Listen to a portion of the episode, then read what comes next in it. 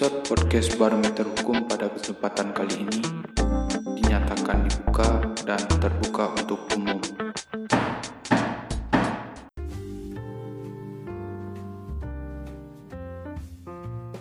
Halo lautizen Barometer Hukum semua, senang sekali saya Jeffrey Syahril berjumpa kembali dengan lautizen di episode ketiga podcast Barometer Hukum.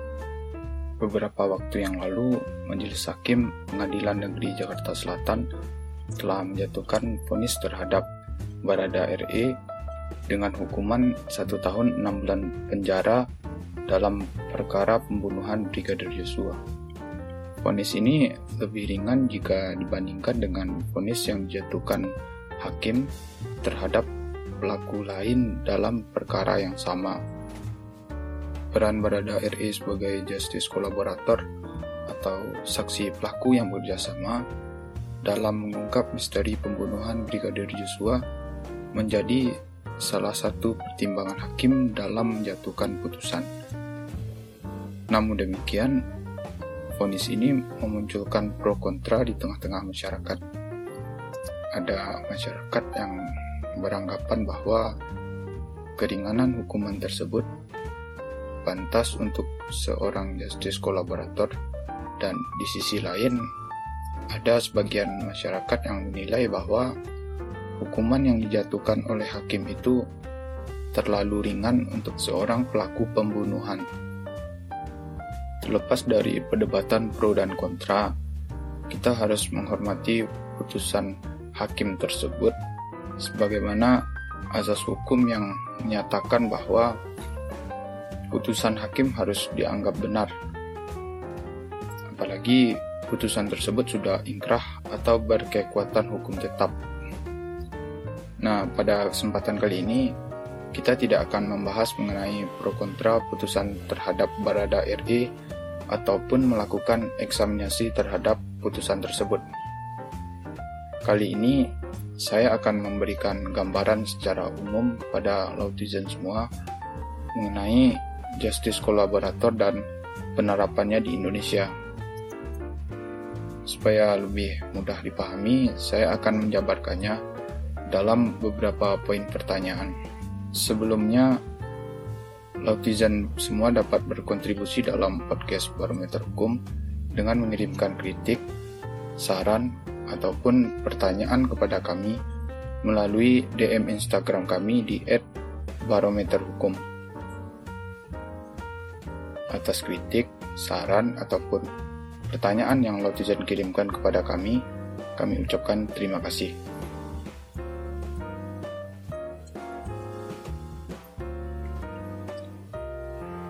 Jika kita tinjau dari sejarahnya, cikal bakal konsep justice kolaborator itu pertama kali diterapkan di Amerika Serikat pada tahun 1931. Ketika itu, penyidik mengalami kesulitan dalam membuktikan kejahatan yang dilakukan oleh mafia Godfather di bawah pimpinan Al Capone. Hal ini disebabkan karena banyak dari pejabat dan penegak hukum korup yang sudah berada dalam kendali bos mafia tersebut. Kesulitan berhasil diurai ketika penyidik berhasil meyakinkan akuntan Al Capone untuk bersaksi dengan memberikan jaminan keamanan dan pembebasan dari proses hukum kepadanya. Singkat cerita, Al Capone berhasil dipidana berkat keberadaan seorang justice kolaborator. Konsep justice kolaborator inilah yang kemudian pada tahun 1970-an diadopsi ke dalam bentuk norma hukum di Amerika Serikat. Diadopsinya konsep justice kolaborator ke dalam hukum di Amerika Serikat tidak terlepas dari perilaku mafia yang selalu tutup mulut atau dikenal dengan istilah omerta atau sumpah tutup mulut ketika berhadapan dengan proses penegakan hukum. Oleh sebab itu, bagi mafia yang mau memberikan informasi, maka diberikanlah suatu perlindungan hukum. konsep justice kolaborator inilah yang kemudian berkembang di beberapa negara seperti Italia, Portugal, Spanyol, Prancis, dan Jerman. Penggunaan istilah justice collaborator ini di setiap negara berbeda-beda. Ada yang menggunakan istilah korporatif whistleblower, partisipan whistleblower, kolaborator with justice, atau petitit. Di negara Eropa kontinental seperti Belanda, Prancis, dan Italia itu dikenal dengan konsep protection of corporating person, di mana konsep ini lebih berkonsentrasi kepada pelaku yang kerjasama dengan penegak hukum atau justice collaborator dalam mengungkap tindak pidana. Di Indonesia sendiri, konsep justice collaborator ini dalam sistem peradilan pidana merupakan hal yang baru. Hal ini cukup beralasan mengingat bahwa di dalam Kitab Undang-Undang Hukum Acara Pidana atau KUHAP tidak dikenal adanya istilah justice collaborator. Indonesia mulai mengenal konsep justice collaborator itu untuk pertama kalinya pada saat meratifikasi United Nations Against Corruption atau atau Konvensi Perserikatan Bangsa-Bangsa Anti Korupsi pada tahun 2003 ke dalam Undang-Undang Nomor 7 Tahun 2006 tentang pengesahan United Nations Against Corruption atau Konvensi Perserikatan Bangsa-Bangsa Anti Korupsi. Pada pasal 37 ayat 2 dan 3 undang-undang ini diatur mengenai penanganan kasus khusus bagi pelaku tindak pidana korupsi yang ingin bekerjasama dengan aparat penegak hukum. Kerjasama ini ditujukan untuk mengusut pelaku lain pada kasus yang melibatkan si pelaku. Kemudian, kerjasama antara pelaku dengan penegak hukum ini dikenal dengan istilah justice collaborator.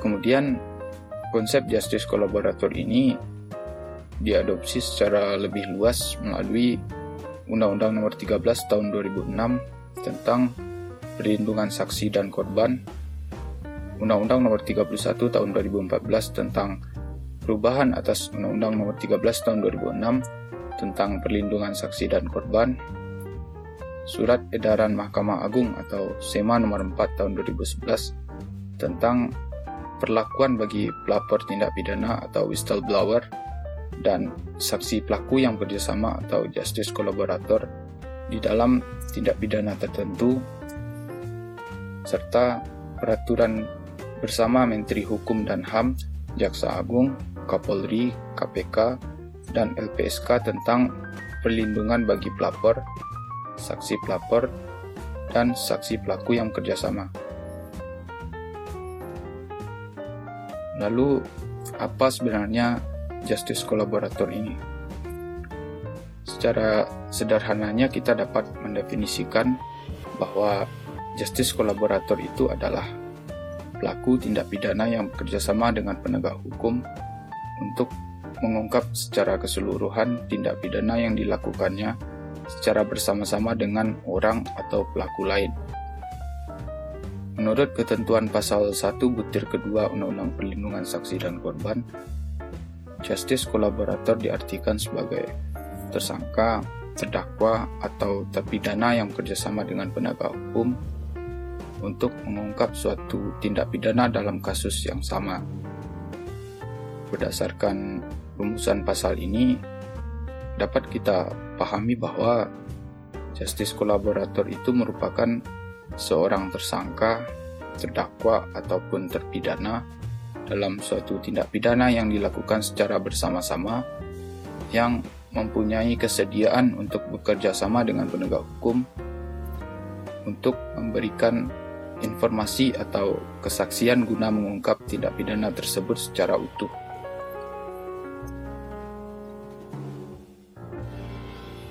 Terhadap tindak pidana apa saja yang dapat diberlakukan justice kolaborator.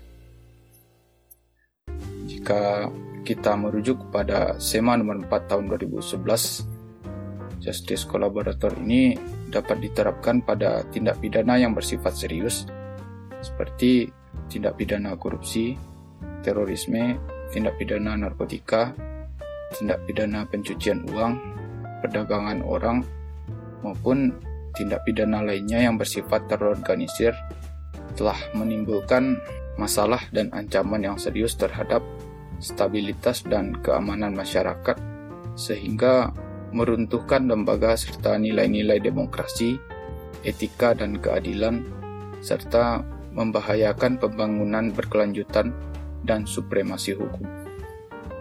Berdasarkan hal ini, dapat kita lihat bahwa justice kolaborator dapat diterapkan terhadap semua bentuk tindak pidana.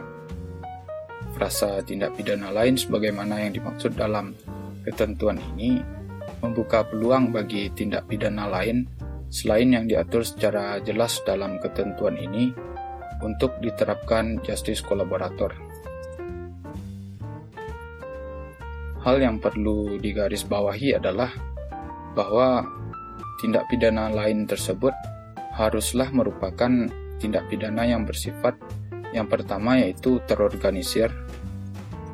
Yang kedua, tindak pidana tersebut dapat menimbulkan masalah dan ancaman serius terhadap stabilitas dan keamanan masyarakat sehingga dapat meruntuhkan lembaga serta nilai-nilai demokrasi, etika, dan keadilan.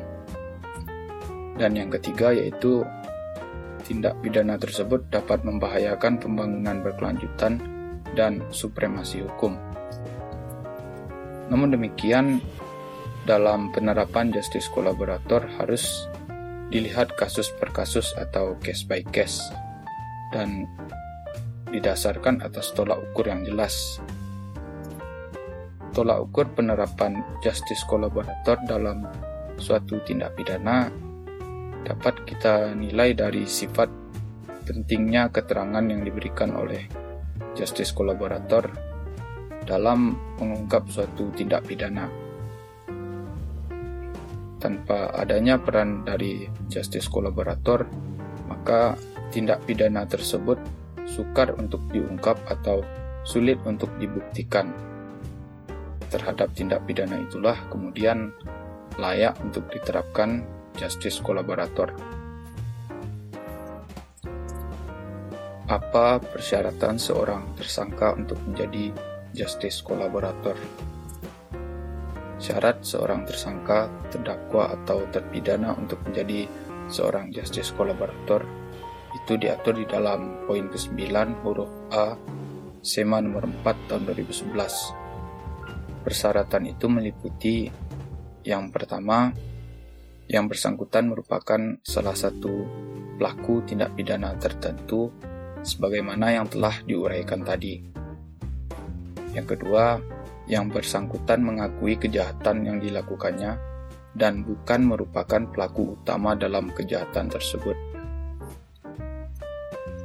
Yang ketiga adalah yang bersangkutan memberikan keterangan sebagai saksi di dalam proses peradilan. Bagaimana prosedur untuk mengajukan justice kolaborator? Untuk menjadi seorang justice kolaborator, seorang tersangka atau terdakwa harus mengajukan permohonan terlebih dahulu ke Lembaga Pelindungan Saksi dan Korban atau LPSK. Dengan demikian, kehendak tersangka atau terdakwa untuk mendapatkan status sebagai justice kolaborator didasarkan atas inisiatifnya sendiri dan bukan atas paksaan dari pihak tertentu.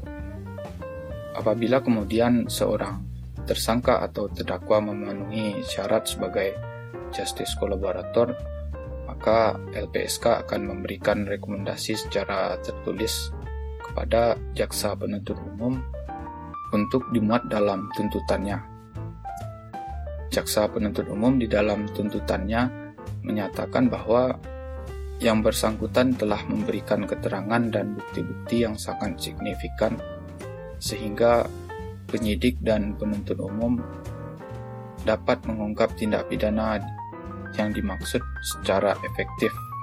mengungkap pelaku-pelaku lainnya yang memiliki peran yang lebih besar dan atau mengembalikan aset-aset atau hasil suatu tindak pidana. Apa keistimewaan yang didapatkan oleh seorang justice kolaborator?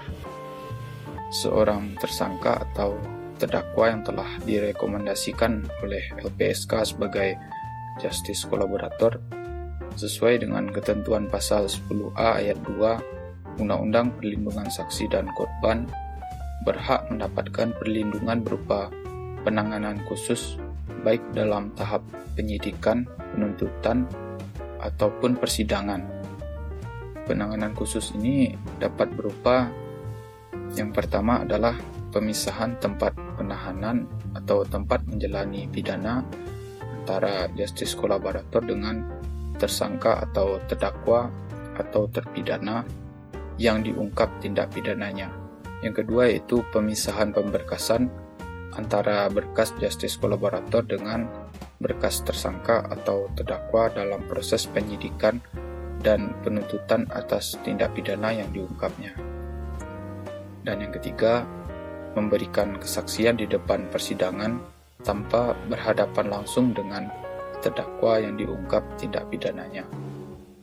Di dalam proses persidangan, hakim akan menilai apakah terdakwa layak untuk menjadi justice kolaborator atau tidak.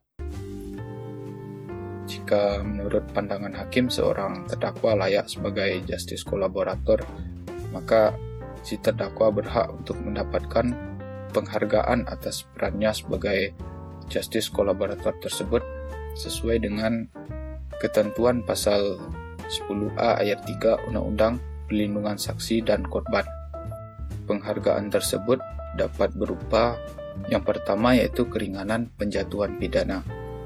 Dalam menjatuhkan pidana terhadap seorang justice kolaborator, menurut ketentuan poin ke-9 huruf C SEMA nomor 4 tahun 2011, hakim dapat mempertimbangkan penjatuhan pidana percobaan bersyarat khusus dan atau menjatuhkan pidana yang berupa pidana penjara yang paling ringan di antara terdakwa lainnya yang terbukti bersalah dalam perkara yang dimaksud.